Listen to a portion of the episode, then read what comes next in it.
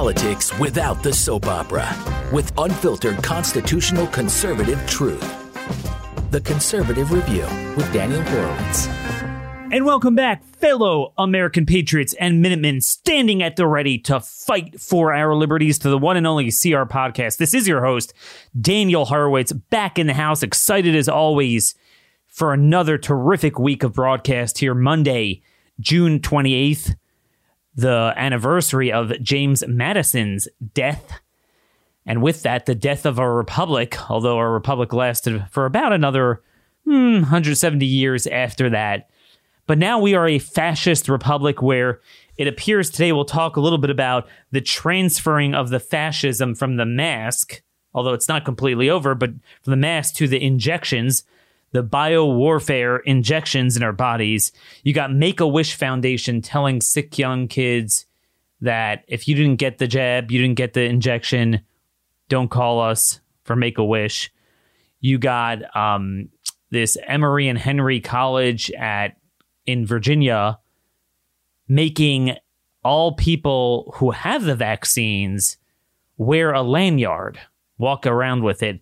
Just don't call it a yellow star. Then Republicans will get very sad and you know condemn that. Um, but as long as it's another symbol, then that's totally okay. Um, and Republicans don't care. And, and and this is the issue: how many Republicans are pushing back? just now Ron Johnson, Senator Ron Johnson from Wisconsin, is starting to to do that, and he's he's really kept him more of an open mind from the very beginning. He was one of the first to have Scott Atlas uh, at his committee. He's held some good hearings, so kudos to him. But how many of these governors know? Instead, they're pushing and pushing. The Arkansas governor saying people better get vaccinated. So we have a lot of this fascism going on that we're going to get to. We're going to talk about what to do as we head into July 4th, how to celebrate it properly this year. Thankfully, it's a weekend. So hopefully, we'll have several days to celebrate. So we need to work harder this year to outshine that crappy, contrived holiday that was created, uh, you know, last week, two weeks ago, whatever it was, that every Republican uh, jumped on board with. And as always, we have some of our other beats. We're working on crime. We're working on this story of black nationalist militias in this country that are a security threat that instead of focusing on them, the authorities are projecting it somehow on right wing and whites. Um, this black nationalist was arrested for shooting uh, a Daytona Beach police officer in the head. Uh, there is good news. It does appear he, the officer actually might survive.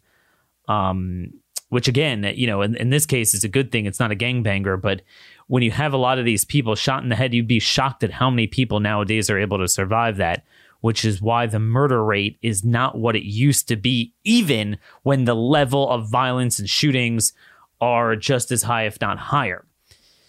So we have a lot of that going on. Just some housekeeping things. First off, um, Friday's show, we're having technical problems. Not the, the show is great Dr. Mobeen Syed. We had terrific stuff on the state of healthcare and doctors. He's a medical educator. We talked about vaccines. We talked about ivermectin. Um, that's episode 902. It hasn't been posted to iTunes. There's a problem with that. Hopefully, this is not a censorship issue. We've had a couple of these issues.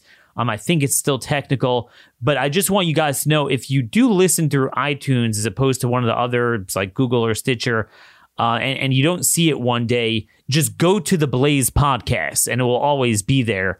Um, never miss a show. Always send to your friends and relatives. And do give us a five star rating at iTunes when you get a chance.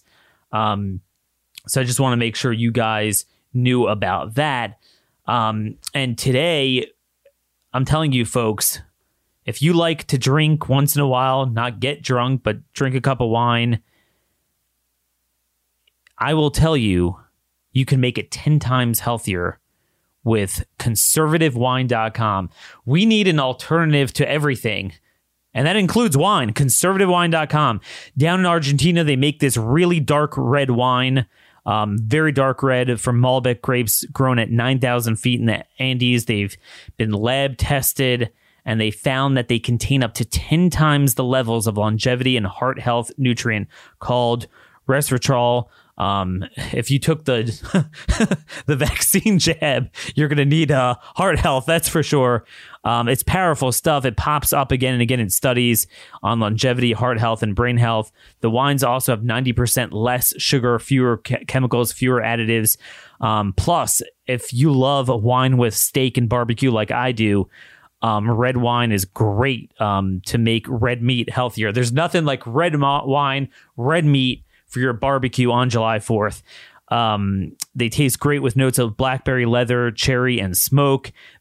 So go to conservativewine.com to get 50% off their best Malbecs. You also get 50% off shipping. It makes a great gift as well as a gift to yourself. Just visit conservativewine.com. That's conservativewine.com. Okay, so folks, as I mentioned, while the masking problem is not over, it's largely being transferred to the jab. And the more we find out that there are problems with the jab, the more they go ahead and shove it on us. And, and this is why I'm saying, do you really want to live in a civilization with people like this? Is this really reconcilable? I don't think it is. I really don't think it is. Which is why we need a clean break. We need to push the independence as much as we can on this week of celebrating our independence. We need independence in as many parts of the country as, we can. This is truly sick stuff, what is going on. This is from Health Impact News. We're going to go through some of these, some rapid fire news updates over the weekend. Some of you might have seen this, some of you not. We're now up to 6,113 deaths just reported on the VAERS system, which is extremely, extremely underreporting. So few of these get reported in there, but it keeps rising. And it includes 576 abortions. I'm not kidding you. They actually write on the thing there's um 576 abortions. Okay? In other words, people had to have abortions because they had fetal problems. Again, I'm not judging on morally uh, getting the abortion or not. I'm just saying there were fetal problems. Remember, we had one of the greatest experts, Dr. Peter McCullough, last week. I asked him point blank um, are there going to be fertility problems? And he says he, he said he had a hard time seeing how they don't if the lipids deposit themselves into the ovaries. We're talking about women largely in their 20s and 30s who are totally not at risk for the virus. There is a very striking analysis that came out. This is one of the most important news stories of the day. If you haven't seen it, you can go to MDPI is where this is published. Um, it was written by German and a couple other European uh, researchers. The safety of COVID 19 vaccinations, we should rethink the policy. And they come out with a very interesting paper. COVID 19 vaccines have had expedited reviews without sufficient safety data. We wanted to compare risks and benefits. We calculated the number needed to vaccinate. It's NNTV, it's, it's a term, from a large Israeli field study to prevent one death. We accessed the adverse drug reaction database of the European Medicines Agency and the Dutch National Register. So they're using European data. This is not the CDC VAERS. And they found, basically, just to put it in plain English, for every three deaths prevented by the vaccination, we have to accept two inflicted by the vaccination. And they conclude that the present assessment raises the question whether it would be necessary to rethink policies and use of COVID 19 vaccines more sparingly and with more discretion only in those that are willing to accept the risk because they feel more at risk from the true infection than the mock infection.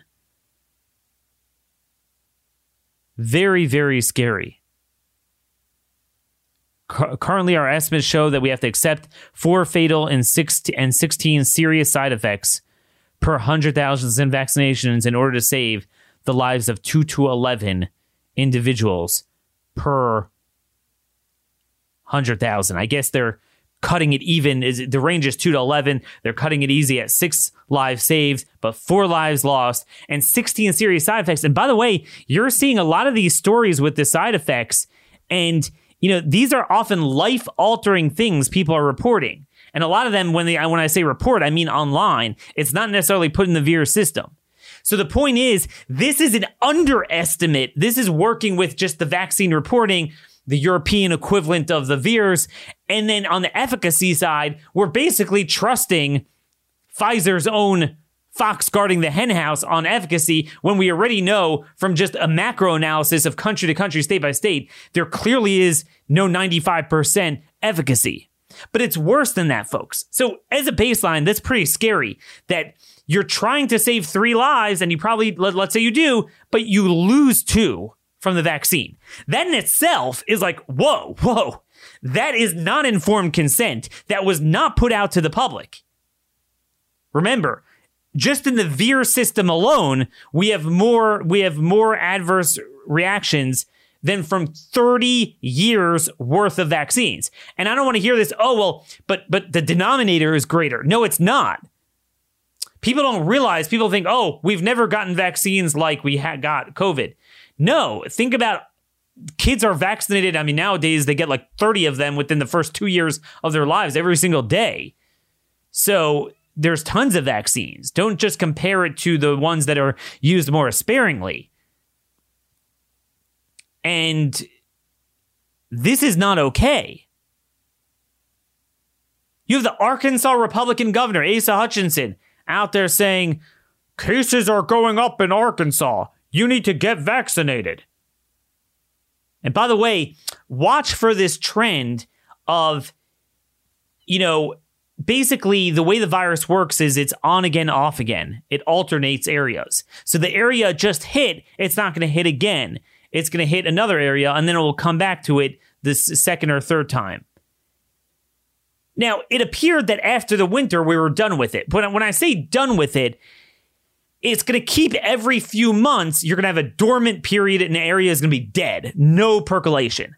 Almost no percolation. But it's going to come back. The difference is, it's when we say over with, we're over with with no areas under threat of even being stressed. Even like flu levels, which we've never changed the country over over the flu, they're not even going to have that, nowhere near that you'll have you can have a superficial uptick, especially when you're when you test for it, like we've tested no virus before. You'll you'll find it. So what they're going to do now is say, look, all the southern states with fewer, um, you know, vaccinations, they're having this problem. Assuming they're able to even say that. But if that happens, it's uh, very obvious because in the late winter, early spring, you continue to have an uptick in the Northeast and some of the northern Midwestern states that are all very, very heavily into mass and they had the lockdowns going on then. And they had much higher vaccination rates already then, and they were having the spread. But everyone ignored that. That was okay. So obviously, and, and, the, and the southern states were dead. It wouldn't surprise me if you have a period of two months, especially in the South, now, last year it already started much earlier. It started after Memorial Day in the South. But it wouldn't surprise me if it starts a little later, much, much milder, but you have a little bit of an uptick. It's going to keep doing that. And the vaccines have nothing to do with it. Early treatment is the only solution. But anyway, this is a serious story.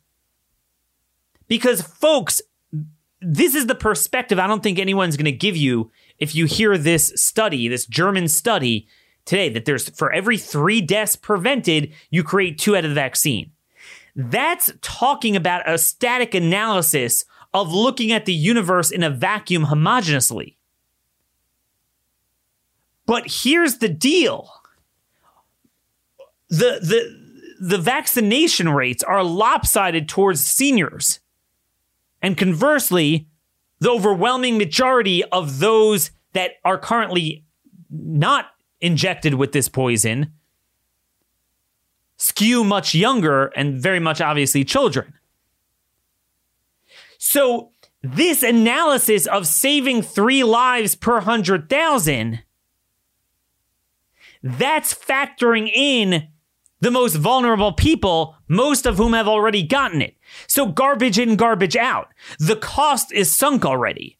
If it works as well as it worked, so then those people, as they claim, so those people should be saved. If not, then certainly, then, then their whole data is wrong, and there's a much greater risk of, for everyone of getting jabbed than the virus. But the point is that cost is sunk. When you're talking about henceforth whether to continue promoting and even allowing and authorizing, much less promoting and mandating the jab, it's clear that it's underwater. The cost benefit analysis is underwater. It's not three to two. It would be much worse than that because you're not saving that many lives because the most vulnerable already got it. If it works, it works. If it doesn't, it doesn't. They can't play it both ways. Like we said before, I did the math on that with children. Pfizer's own data says that every 330, you're going to have serious adverse events with children. It would take at least several million to save a life among children. So, on the way to finding that one life you're going to save, you're going to incur a hell of a lot of deaths and and just God knows what. Again, we don't even know what's happening. We don't even know what they're doing. The fertility issues. If this is what we're seeing as the smoke, could you imagine if we would have said in December, we have the vaccines about ready? Within six months, they're going to have more VAERS reporting than every vaccine put together for 30 years. It wouldn't have gotten off the ground. So now it's like, oh, that's just, that's just a virus. That's, that's nothing. That's nothing. It's still, it's still a small relative denominator. There's nothing else. It's only this. And then we find out more. It's only this. And by the way, again, the children, this notion of children being at risk. There's a Canadian study. We had a, a several that CDC had in America, but a Canadian study of pediatric hospitalizations in Canada from their public health agency. Listen to this. Only 36.6% of pediatric patients hospitalized with COVID 19 were admitted due to an acute respiratory infection. Only 36% of the pediatric COVID hospitalizations had acute respiratory infections. Well, the other 63%, if they didn't have an acute respiratory infection, how exactly is that COVID related? I mean, maybe you could say a few were blood clots, but that's the story. And then, of course, also, by the way, just, you know, we already knew this, but in the study of the children's infections in Canada, they found that 93% acquired their infections in the community, the source mainly being in the household, meaning the adults gave it to the kids. Um, less than 6% they believe were acquired in schools. So, again, that's another feather in the cap. This whole business of of obviously shutting the schools, but also people, you know, not seeing their grandparents for 15 months and that whole garbage business. My kids were around their grandparents the entire time, unless there was a period where we specifically felt we are sick with something. Um, and we wouldn't have traded it for anything. That was always the signs. The the the Swiss government were the first to put that out. Uh, I wrote on I wrote on that. Gosh, what are we? We're we're late June now. I wrote on that what April of last year. So one after another, we're seeing one lie after another exposed. One after another exposed. But here we have Governor Asa Hutchinson imploring people to get jabbed. The overwhelming Majority of COVID patients in hospitals have not been vaccinated. These vaccines are effective, but we need more Arkansans to Arkansans to get the shot. And um, there you go. No concern about children. So at a time when we have the most concerns ever about a vaccine in the history of America, and we need voices to push back against it, you could count on the Republicans to harness the issue of our time and step on the gas pedal for the other side and score points for the other side, put the ball in the other end zone. This is what we have, and they're almost all like that. It's an utter lie. This whole thing. But then we have an interesting point. The vaccines are so effective. You better get it. Oh, but then you'll need another one and risk more adverse reactions. This is from Reuters. WHO forecasts that people most vulnerable to COVID 19, such as the elderly, will need to get an annual vaccine booster to be protected against variants. The estimate is included in a report which is to be discussed on Thursday at a board meeting of Gavi, a vaccine alliance that co leads the WHO's COVID 19 vaccine program. They also put out all the ads. Um, Gavi um, was caught putting out word ads on Google trashing ivermectin. So that's another point there. But anyway, high risk people are going to need it. Now, think about it. If they're saying that you're going to need boosters for the variants, why is it just uh, high risk? Just like they're saying the first iteration. So again, they don't want to come out and say everyone's going to need it because then they'll look like fools. So like, hey, yeah, the real vulnerable people. But I guarantee you, you accept this fascism come the fall, everyone's going to need a third shot.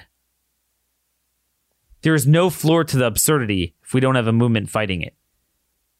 And again, while we have made some progress, not as much as we want, in going after lockdowns and you know reforming uh, public health powers and uh, you know uh, the masking in a couple states, Arkansas being one of them, where we have permanently banned mask mandates. Just remember that when it comes to that, when it comes to the vaccines, we really have almost nobody pushing back. Almost nobody is pushing back against it. Not an elected governor. They're all too scared. They're all, oh, vaccine, vaccine. And every state health department is still promoting this up the wazoo. Even if you believe it should be available.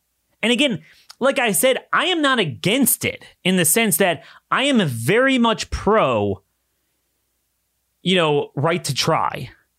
But it has to be done with the right informed consent and say, look, here's what it is. Here are the known problems. Here are the unknown problems. So if you're really worried about COVID, you might want to take a look at it. That's a very different view than what we're seeing now. But all this was done for what? Look what we did to ourselves. This is why our civilization is gone. Why there's nothing even to protect. A new paper from the U.S. National Bureau of Economic Research estimates an excess death of 890,000 Americans over the next 15 years due to unemployment. But then, what's worse than that What's worse than that is the mental health. It's now come out that, where is this? I believe seven in 10 pediatric hospitalizations in the UK have been mental health. Think about that. Think about what we're doing to an entire generation of children. And then there's, you know, there's older older children that okay, maybe you can glide back to the way life was before, maybe. If we allow them to. But there's a, an amazing article written by a freelance writer in um, the UK Metro. Fear, face masks, and failing immunity has COVID damaged our children forever. This woman, Lauren Crosby, she writes about infants and toddlers. and the growing amount of research emphasizing the vital importance of the first thousand days of a child's life. Okay, that's roughly you know three years in terms of cognitive, social, emotional, and physical de- development. A recent survey by Mum, Mumsnet, I remember this is England, discovered that 70% of mothers are worried about children missing out on social skills. Um, they found that nine out of 10 mums felt that lockdown was taking a big mental health toll on children and young people. Another report conducted by Best Beginnings, a UK charity that aims to reduce child health inequalities, revealed that 68% of parents felt that the changes from COVID affected their baby or toddler. Remember, they don't know anything else. They don't know anything else. Some mums have described how the lockdown anxiety they felt has appeared to manifest in their babies, things like increased fear, fretfulness and fussiness, difficulties in falling asleep, struggles with breastfeeding, or mothers giving up on breastfeeding earlier than usual, and certainly more intense and lengthy periods of separation anxiety. Babies learn through nonverbal cues. They follow closely the voice patterns, tone, and intonations. They track eye movements and subtle changes in facial muscles. I- am telling you, folks, I see this on our baby who was born she was born then I mean this was her life. She was born April 6th of the lockdowns. Lived her whole life during it. Now, our family didn't subscribe to this and we're around more people than other people that didn't, so she was able to have as much of a normal life as we can give her, but mo- most people did not experience that. They bought into this. Parents are describing the distress at having to wear masks when out of the house. Their babies cannot even see their mom or dad's own facial expressions, let alone those of strangers. It remains to be seen if the prolonged use of masks will make a difference. Their acquisition of language or the ability to confidently read the emotional reaction of the other. So, I mean, really thorough article. And then it goes on to also the the the bubble boy dynamic physically. What are we doing to their immune system with all this isolation?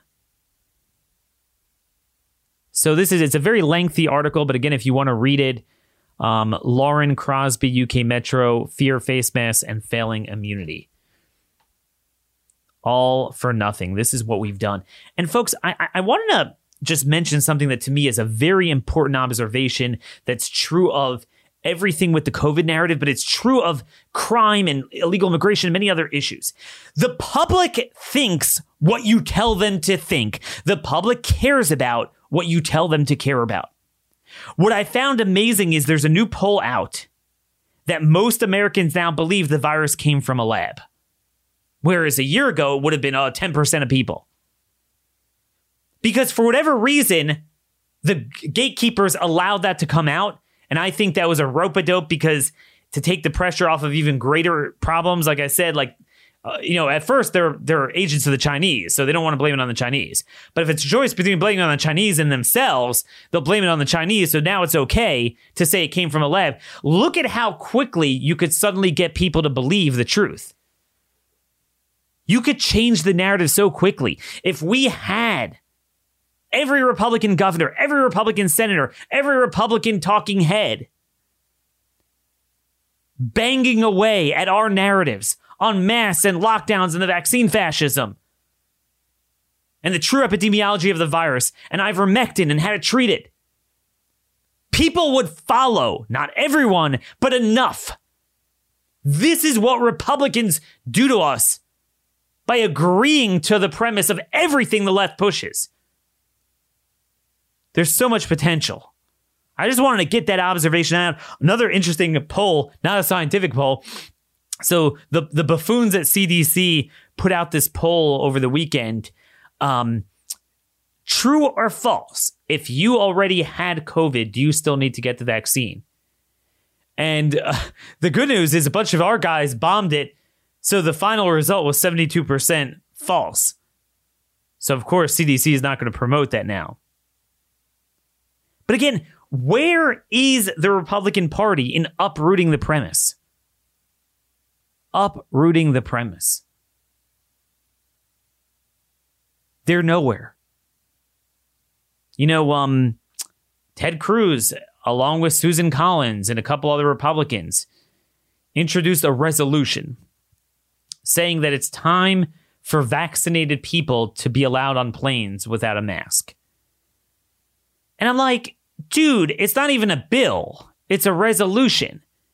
So if you're doing a resolution and you're in the minority and it's not going to go anywhere anyway, at least do it fully and express the full science. But instead, they accede to the premise. So you ma- imagine this. You basically have CDC unilaterally violating every constitutional right of bodily integrity, doing the most draconian, officious thing ever done in American history, but not even being done through legislation. They do it illegally. And, con- and, and the response from Republicans in Congress is not, you did what? Like a resolution. This is retroactively null and void. And, and having all the findings that we have in the lawsuits and having a whole hard hitting thing. No, it's like, you know, it's kind of, uh, we don't need it anymore for those who are vaccinated. Classic. That's what Republicans will do. They'll take the most immoral, illegal, illogical, inhumane things the left does, and they'll put like a negligible benchmark, and even the benchmark indulges and codifies another security threat in it of, of the jab. Come on. Come on, Ted. You're better than that. Ridiculous.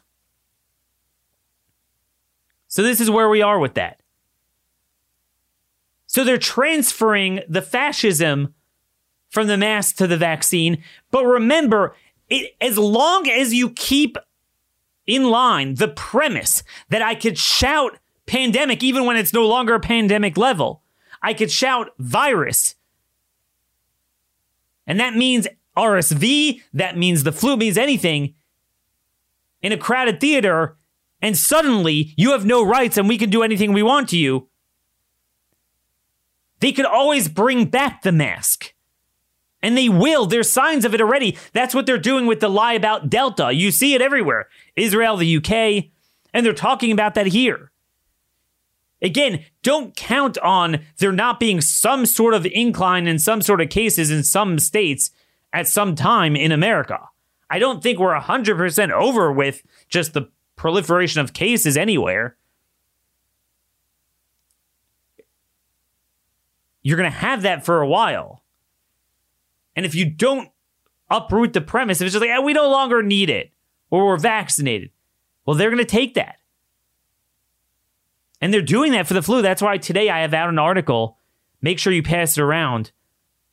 Four reasons why this whole masks defeated the flu thing is a lie. I go through the timing and the relevance of everything. So again, make sure you guys check that out. You could always find my articles on Blaze, you know, just um, I, I was going to say Google, but I'd say use uh, Brave or DuckDuckGo and search for my name in the Blaze, and you'll see the chronology of my articles. And you just click on my name if you find one article. A lot of people say they have trouble finding it. You find one article, you just click on my name, and you'll see the chronology. You know, from the latest to the um, oldest articles. You just scroll down, and you'll find it there. But um, this is where we are, folks.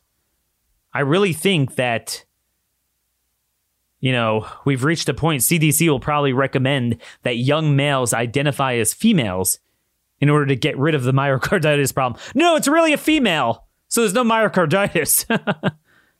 See, th- this is the joke. So if you have a male that says he's a woman and gets the jab, is he not at risk for myocarditis?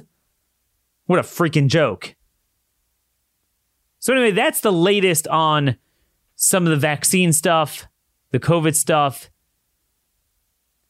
And we're going to have more, as we always do, throughout the week.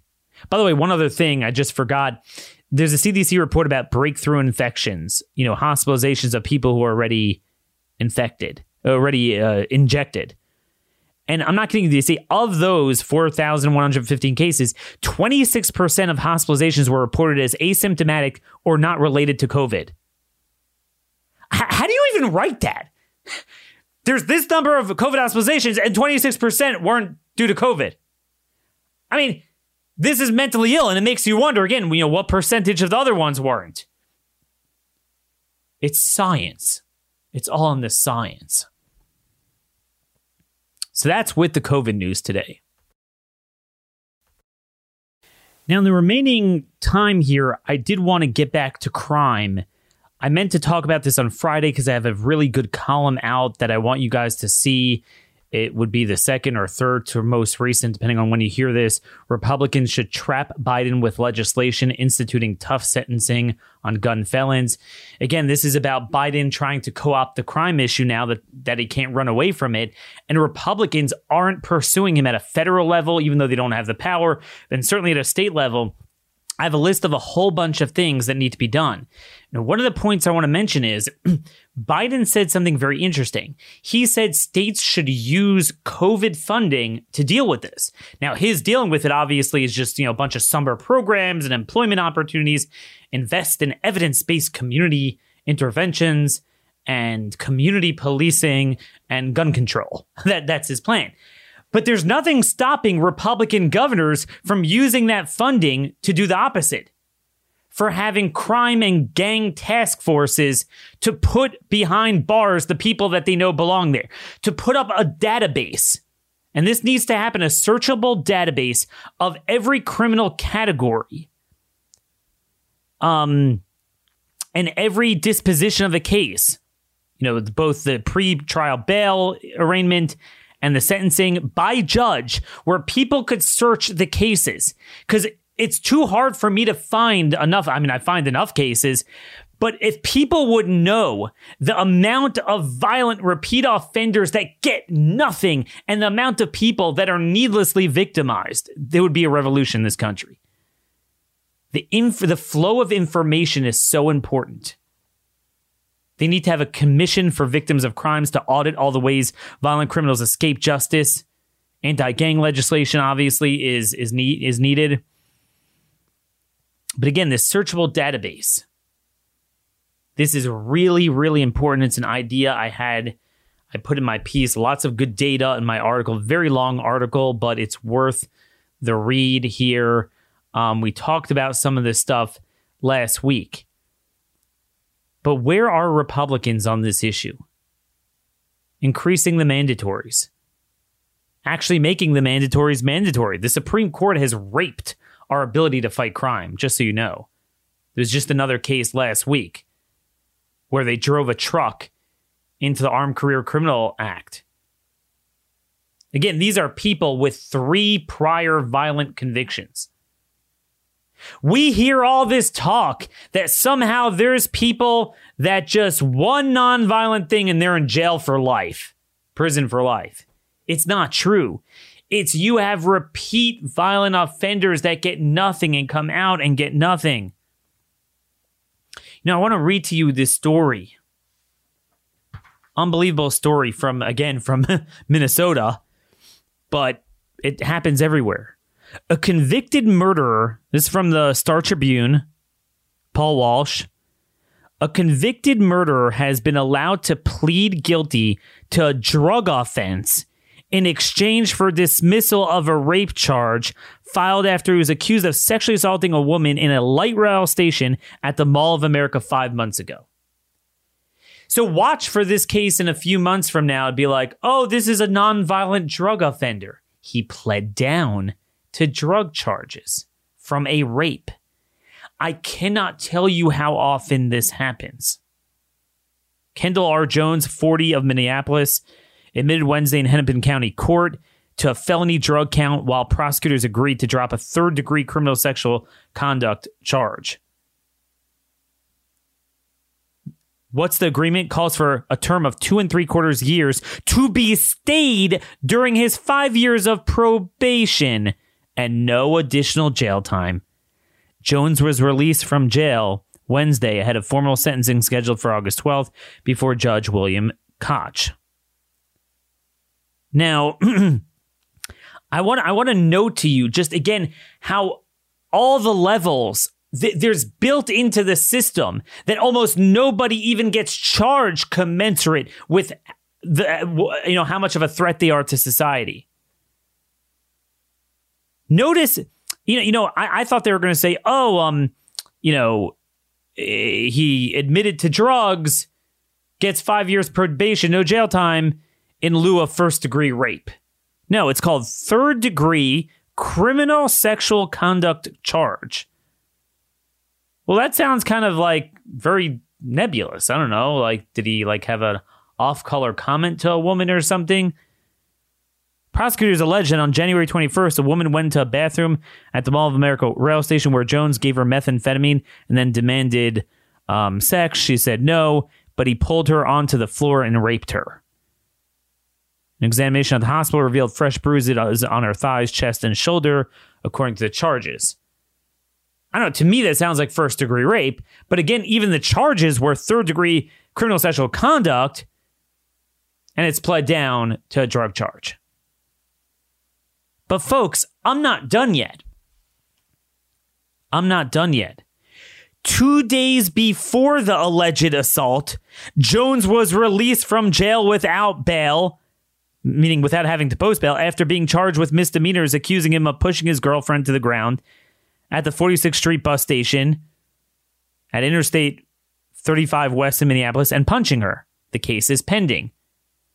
So he got this even while this violent proclivity. But I'm not done yet. In 2004, Jones was convicted in Louisiana of murder and rape and served 15 years in prison. The crime involved Jones and an accomplice being hired to kill a man, but when the intended target was not home, they killed his wife and raped her daughter. So, like, how you might be asking, how is that not the death penalty? But he got 15 years. How do you even have a murderer and a rapist out to get the. But he had that in the past, got 15 years, and then has this beating his girlfriend, then another rape, and he gets to plead down to drugs and five years probation. And again, this is not an aberration. This is the rule, not the exception. And, and I want to note, not all of it is the fault of judges or prosecutors. Sometimes, increasingly, it is, but often it's just the amount of ways we've allowed the criminal defense to gum up the works, the evidentiary standards blow out anything our founders could have imagined, and the worst of the worst get off. And it feeds on itself.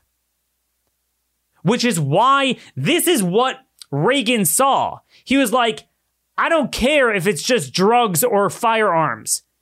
But if we know you are doing all this stuff and this is your fourth time, we'll just take you off the streets forever on the drug charge, not even because we're so into the drugs. That was the point of it. But now that we're not doing that, you, you never get these guys. People don't realize you know, again, this is another issue. I talked about Republicans jujitsuing the gun violence. Another issue is the violence against women. The amount of people who, uh, first of all, the amount of rapists we catch is very low, but the amount of people that have a disposition to be violent against women, and that is a very incorrigible, habitual crime that, that, that is not going to be cured I am all for a Violence Against Women Act. Something very different than what the left pushes. I was just reading a case recently. I forgot how I found this. I, I mean, there's tons of this stuff. A 2016 case in Ohio. You had this guy, Leroy Rogers. And man, he had a history in the early 2000s, maybe late 90s, of just rape and murder. He, but but again, like police, they the they knew he did it. He was a suspect, but he'd run away, and they never had full evidence. It was this is always a problem. Then finally, they got him in Dallas. I want to say 2003, 2004. They got the guy because he took a boyfriend and a girlfriend, you know, like 29, 19, 20 years old, and he tied up the guy and tried to set his car on fire. Somehow he escaped, but it was total total attempted murder.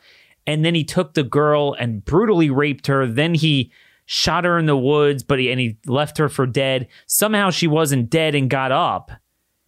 Um, I mean, so again, this is the worst thing you can do to someone short of killing them. It shot shot her, raped her, right? And they they finally got him. Plus the other attempted murder for the boyfriend. But what happened was and again, I'm not blaming anyone here. I'm just saying this is a reality that happens in a, particularly in rape cases. You need a witness, right? You need the victim, you need the testimony. And given what she was put through, she just couldn't go through weeks or months in court testifying and facing the guy. She just couldn't do it. And look, you know, you can't you can't judge that that 19 year old girl. You know, what, what are you going to say? But what happened was, so that this wasn't the prosecution's fault, and this happens a lot. Even if you have a good prosecutor, they had to accept a plea bargain. The guy got 10 years.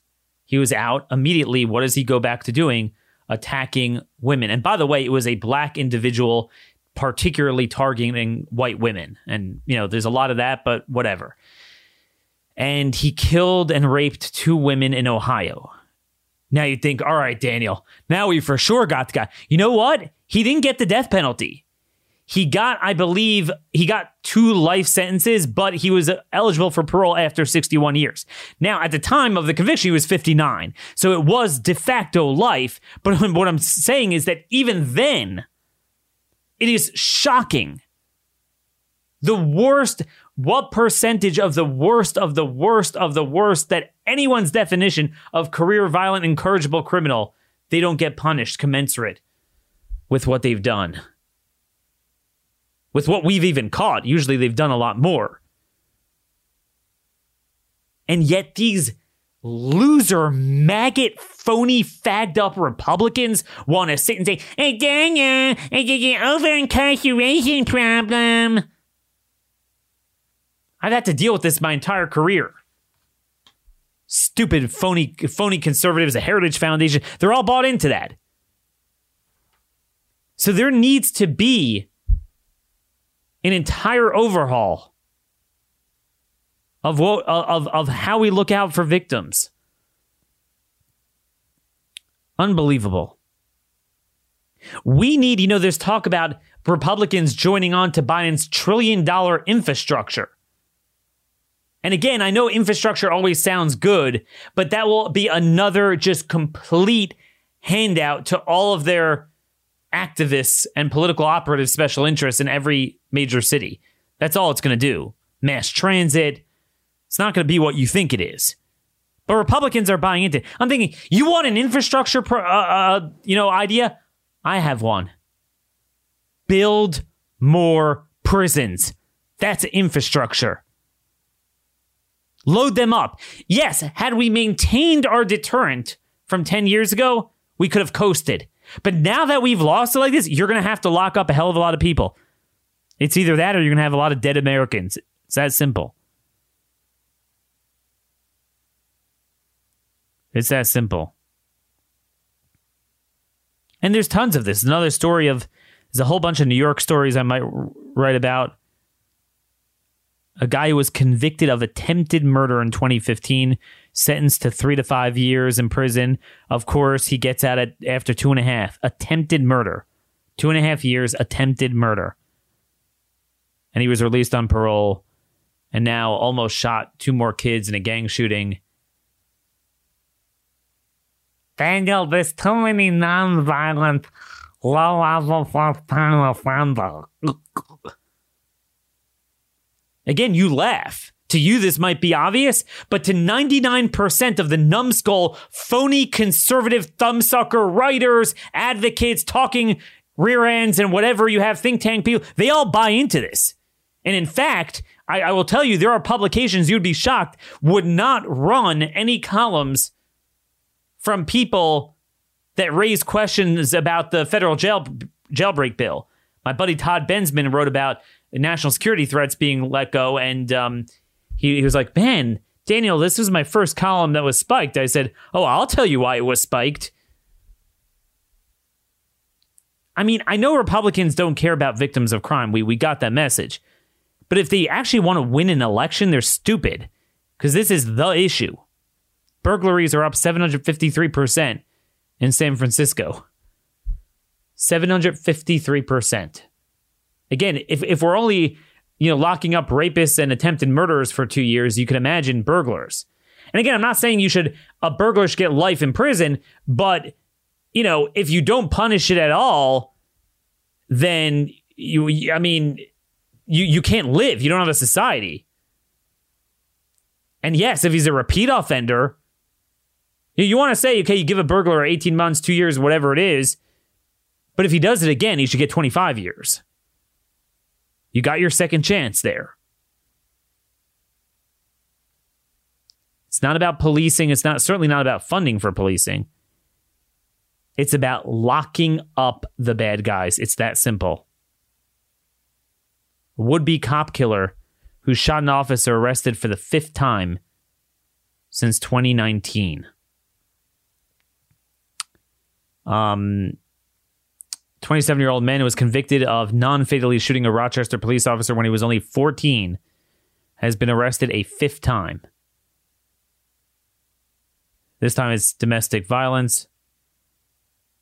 Um, and prosecutors say that the domestic violence incident occurred. Rivera was already bound by a protection order from the courts to stay away from the victim. And basically was caught beating up his girlfriend or former former girlfriend. Again, this is this is a big problem. The protective orders are not abided by. He was released on parole in 2016, violated his parole in February 2017, remained in prison until his sentence expired February 2019. Since his release, he has had up to five arrests. Never ends. I'm never going to stop talking about this until other people catch on. It's not about funding levels for the police. You could fund the police all you want, it doesn't matter. We've reached a point where it doesn't. See, it used to matter because, holy heck, now the police are going to catch me. If I get caught, I'm screwed. Now they know they're out the next day, pending a trial three years later, of which the worst, the, the only question is how much probation time on a phony monitor, or sometimes not, they'll get. So what do they care? They say it straight up.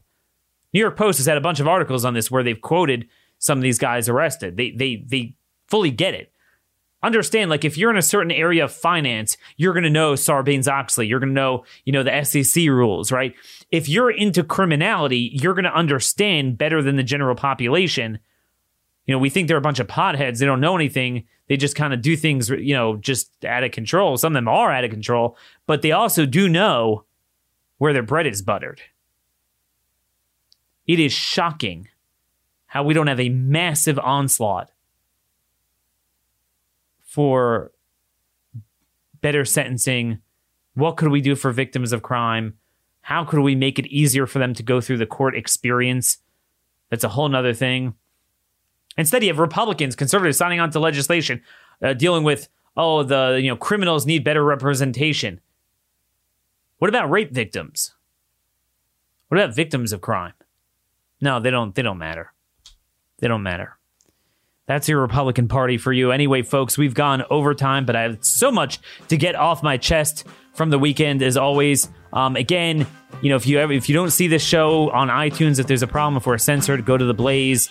Um, we're also on Google and Stitcher. Give us a five star uh, rating at iTunes if you can. Till tomorrow, God bless you all, and thank you for listening.